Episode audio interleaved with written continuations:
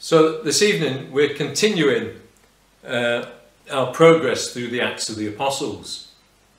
The, all the previous sermons that I've done uh, on this book are on the Belvedere Church website for those who are interested. I've got four points tonight. Three of them are quite short. One of them, the second point, is the longest. Now, Acts 25 and 26 take place in AD 59. Porcius Festus is the new Roman procurator for Judea, taking over from his predecessor Felix.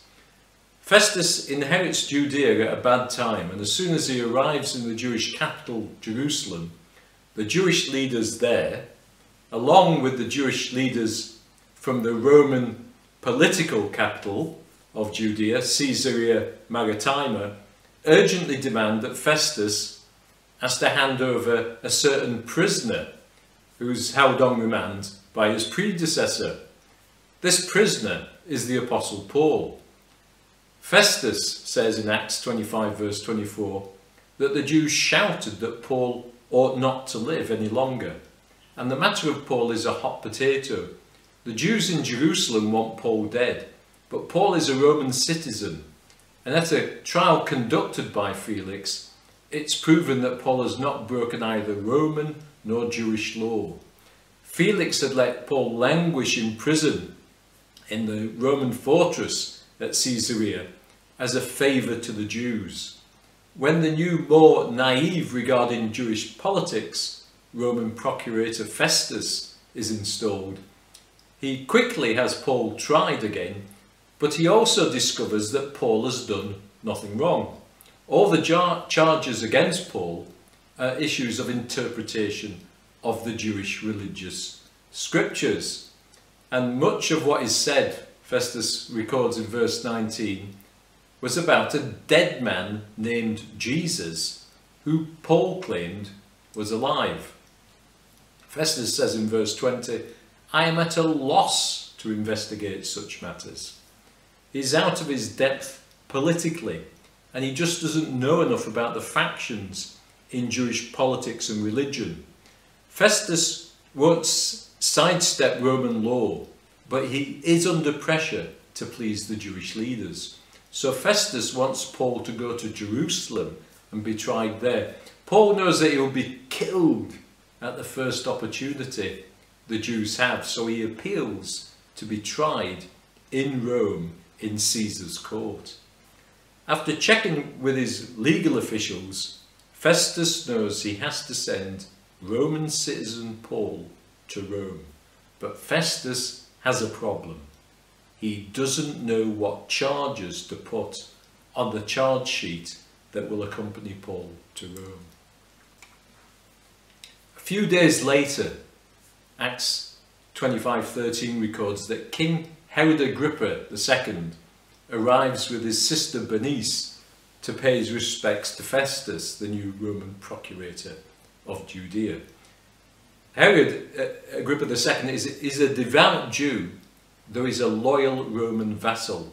He grew up in Rome where Claudius was emperor. In AD 59, which is the years that Acts 25 and 26 are set, he's 31 years old. Herod Agrippa is the brother of Drusilla.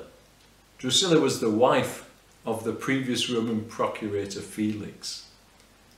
So when Roman ally, Roman educated client king Agrippa arrives to pay his respects to the new procurator, Festus eagerly grasps the opportunity to have the most knowledgeable Jewish Roman official give his opinion on Paul's case and so help Festus solve his problem of what to put on Paul's charge sheet as he is sent from Rome. As Festus says to Agrippa in Acts 25 27, I think it's unreasonable to send a prisoner to Rome without specifying the charges against him. Now, Agrippa knows the Old Testament scriptures and he knows of Jesus of Nazareth and he even knows of the Apostle Paul, so he's eager to hear him speak. And Festus seizes the opportunity to have this friend of Rome and knowledgeable, well-educated Jew advise him on what to write on the charge sheet accompanying Paul to Rome and so solve his problem. And my second point is the presentation of Paul to, the, to Agrippa, which is described chapter 25 verses 23 onwards to the end of chapter 26. And we see in verse 23 the great pomp and circumstance of the king's presence. Verse 23 describes how King Agrippa and Queen Bernice enter the audience room. All the great men of the city of Caesarea Maritima are there, and all the high ranking Roman officers, as well as Agrippa's own high officials, are present. Also present is the procurator Festus. On the one hand, we have this full spectacle of a visit of a king. And then on the other hand, we have this prisoner, Paul, brought in. Agrippa, knowing that Paul was a Roman citizen and knowing his reputation as a leading Christian, perhaps he heard it from his sister Drusilla, uh, he keeps Paul, he lets Paul freely recount his story to everybody in the audience room. And Paul, for his part, says he's pleased to speak to Agrippa. Uh, Acts 26 verse 3, he says, because the king is well acquainted with all the Jewish customs and controversies. Paul explains verse 6 and 7 that he himself is well known to the Jewish leaders in Jerusalem and that he was brought up in the strictest Jewish sect as a Pharisee. And verse 6, it's because he believes in God's promise of the Messiah that he has repeatedly been on trial. This promise of the Messiah, the King of Israel, who would redeem his people, is the one great hope of all Jews and not just Paul. In fact, says Paul, verse 7, it's the main reason that the Jews serve God night and day. It's amazing, says Paul in verse 8, that the Jews of all people could charge me with believing this as if it was a crime. Because all Judaism is about this belief that God will send the Saviour of his people, the Messiah, to them. As the Apostle Peter says in Acts 2.36, the resurrection of Jesus from the dead declares that Jesus is both God and Messiah. But the Jewish authorities in Jerusalem, dominated by the Sadducees, just won't accept it. The Sadducees don't believe in a resurrection of the dead. They believe in God, but they just won't accept that God can raise the dead. Paul says in verse 8, Why should anyone who believes in an all powerful God deny that God can raise the dead if he so wishes? But he understands their position and he says, I myself doubted it until I was confronted by the raised Jesus of Nazareth myself, which is described in verses 9 to 15. Now, Festus, in uh, this presentation to Agrippa, is confronted with the Jewish scriptures for the first time. And it started easily enough, this presentation for Agrippa and Festus, but then it begins to hit home. They begin to understand what Paul means by what he's saying. Now, this is not just a, a technical exposition of the interpretation of one scripture against another. First, we, we see the effect it's had on Paul. It's life changing stuff. And now we'll see uh, that Festus is faced with truths that he gives lip service to, but he doesn't actually believe, and we'll see the effect on him. The Roman view of the gods. Now, Every Roman is familiar with religion and the associated rituals. Rome had 12 uh, major gods and many, many other gods. Rome was full of temples to the gods.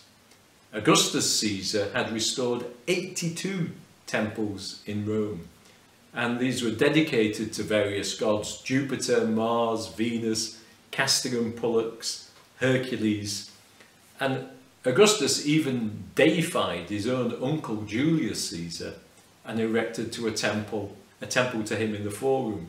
And every temple had its priests and priestesses and rituals, and the temples were expensively and exquisitely decorated with gold and precious objects, and sacrifices occurred there regularly. Religion was embedded into the very fabric of Roman society. Every Roman emperor from Julius onwards was also the high priest, the Pontifex Maximus. Almost all political and civil life was interwoven with religion, and it was a key part of everyday Roman culture. Every Roman home had their own household god, to whom constant sacrifices were made by all the members of their household. In the month of January, there were 32 official religious festivals alone.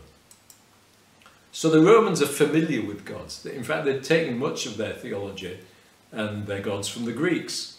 And these many pagan gods were capricious and had to be placated and bribed to look favourably upon the Romans and the Greeks and whoever worshipped them. They had to constantly prevent the gods from becoming angry with the Romans by offering the gods sacrifices. Now, each god has his or her own area of power or operation. There was a, a god of love, a god of hunting, a god of war, a god of good fortune, a god of the sea, etc. And there was no overall defining plan that the gods were implementing. In fact, the various gods were at war with each other, frustrating each other's plans. They didn't have a predetermined plan and they aren't sovereign in their, in their power. They act on contingency. And Paul confronts Festus with the character of the one true God of the Bible. And the contrast between him and the Roman gods is stark.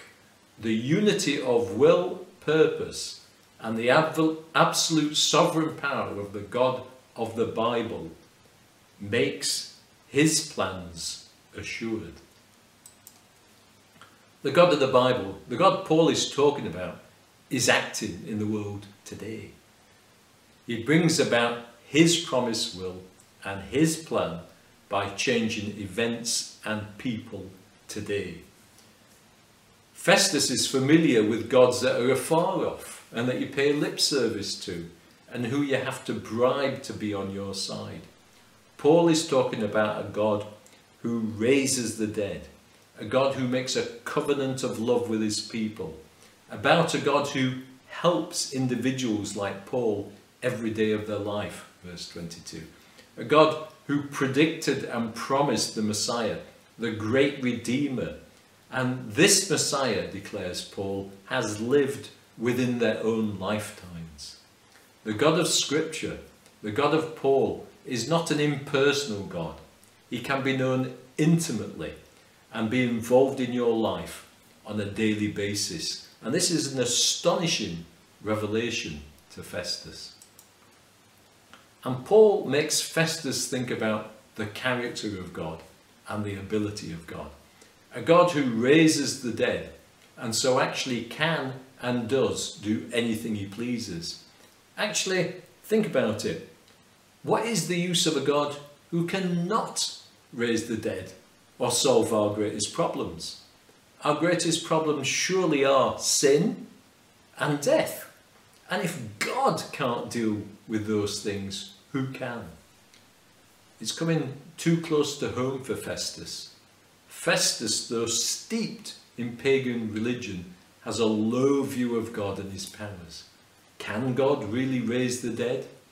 Will God really raise the dead? Has God already raised at least one who is dead? Has God already raised one who his predecessor, Pontius Pilate, met and executed? One who Agrippa's great uncle met? Has God raised the crucified Jesus?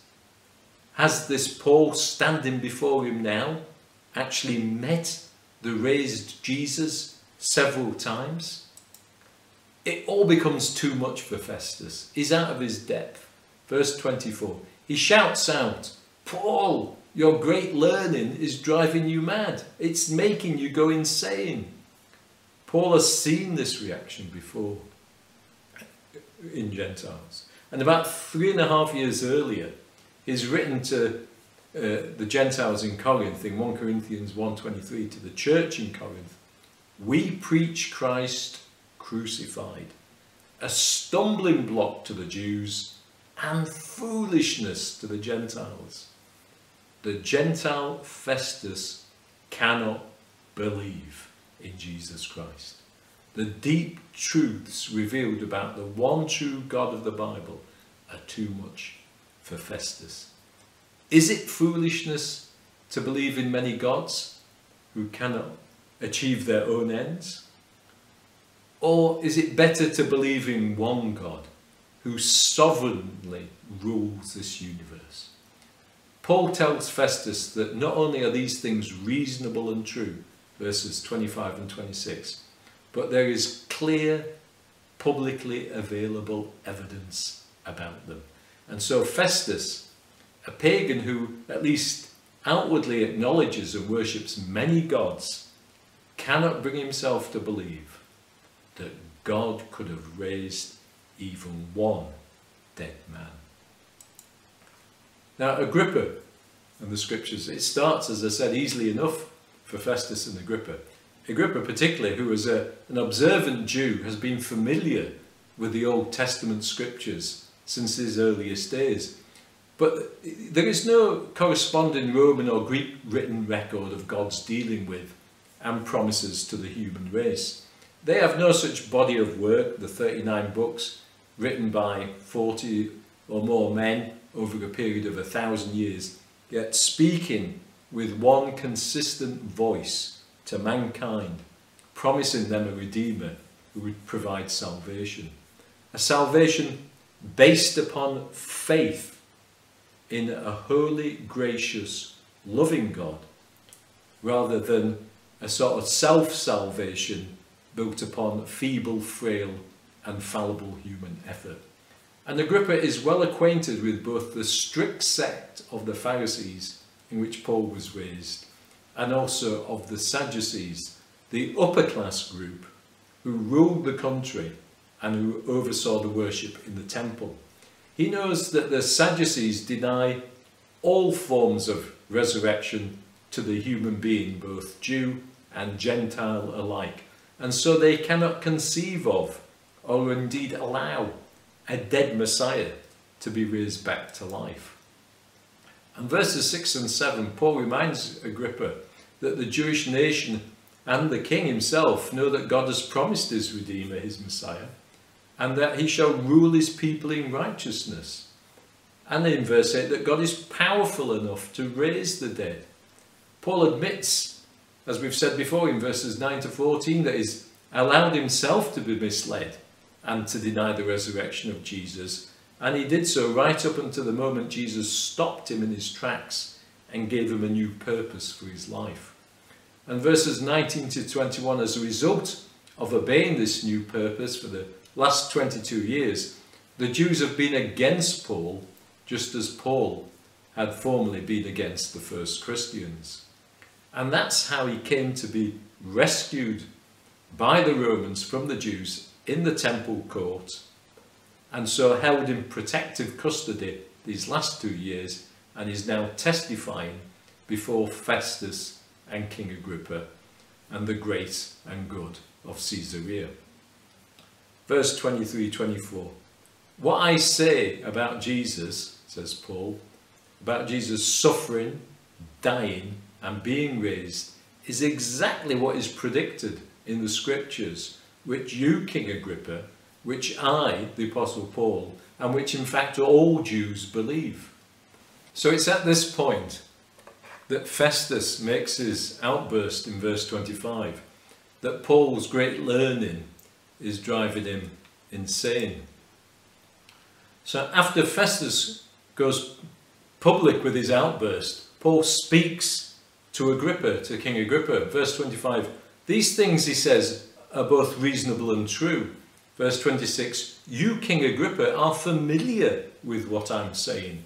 These things are public knowledge because they were not done in a corner. The whole of Judea knows about Jesus' ministry, his execution, and about the empty tomb. And they know about the resurrection of Jesus from the dead. Paul puts it to Agrippa in verse 27 King Agrippa, do you believe the prophets? I know you do. Agrippa knows what the prophets wrote and that the life of Jesus clearly fulfills what was written by, for instance, the prophet Isaiah in chapter 53 regarding God's suffering servant. But Agrippa doesn't want to be put on the spot or be shown up as superstitious in front of his mainly Gentile audience. He dare not deny the truth of the scriptures, yet he did not want to go so far as accepting all that Paul said because he didn't want to appear foolish in front of all these great men, mainly Gentiles, in the audience. So Agrippa makes a joke of it. Paul, do you think you can make me a Christian in such a short time? It is, of course, a stumbling block to Jewish King Agrippa that the Messiah was humiliated and crucified. Plus, his Roman upbringing may very well cause him to consider a crucified Messiah as foolishness as well. He certainly can't admit to believing in front of these sophisticated Romans. So in verse 30, Agrippa ends the audience by standing up. He's the king, after all. And then with Bernice and Festus, he walks out of the audience room, followed by all the chief men and officers. My third point is that Paul has fulfilled his Christ given purpose. The question, of course, is do you? Acts 26 16. When Jesus Christ, Christ is simply the Greek word for the Hebrew word Messiah, when Jesus the Messiah appears to Paul, as recorded in Acts 26 16, he gives Paul's life a new purpose. In verses 16 to 18, he says to Paul, Rise and stand on your feet, for I have appeared to you for this purpose. Paul, you will serve me. Paul, you will be a witness that you have seen me, the risen from the dead, Jesus of Nazareth. Paul, I'm sending you to your own people, the Jews, and to the Gentiles. And you are going to preach to all of them about me. That is Paul's Christ given purpose. And Paul does as he was told. Do we? Paul says in verse 19 to King Agrippa, I was not disobedient to the vision from heaven. Are you? Am I obedient to the word of God that has been given to us so clearly? Verse 20, Paul says, I preached to those in Damascus, in Jerusalem, to those in Judea, and to the Gentiles. Verse 22, I bore the testimony of Jesus Christ to both great and small. And verse 29, Paul says, I would that all who hear me believe. What's your purpose in this life? Are you fulfilling it? What's my purpose in this life? Am I fulfilling it? Paul fulfills his Christ given purpose. Jesus Christ has a purpose for both you and me in this world today. Do you know it? Are you living to fulfill it? Or are you just passing through this vale of tears, trying to get by as best you can? My fourth point is what's Christianity? What's the purpose of Christianity? What's it all about? Well, it's answered in verse 18. The Bible teaches that God always uh, has had a plan for the whole human race. And it mentions in verse 22, uh, you know, as promised consistently over hundreds of, hundreds of years in the Jewish scripture by Moses and the prophets. It says that the Christ, the Messiah, would suffer, would die, and would be the first to rise from the dead. These prophecies clearly describe the life and work of Jesus of Nazareth. The risen Jesus, via his church, would proclaim light to both Jews and Gentiles. That is, to everyone of all nations in the whole world. What does this light do? What is it for? Well, the answers are there in what Paul says in verse 18. He says that God would open our eyes to turn us from darkness to light. This light lets us see ourselves as we really are.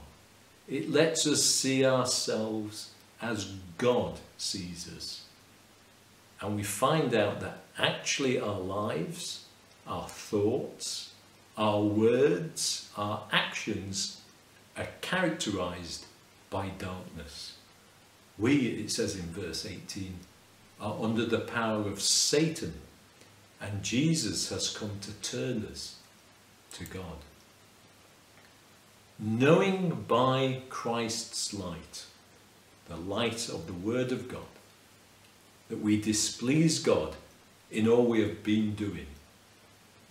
By us turning from those things and turning to God, we receive forgiveness of sins.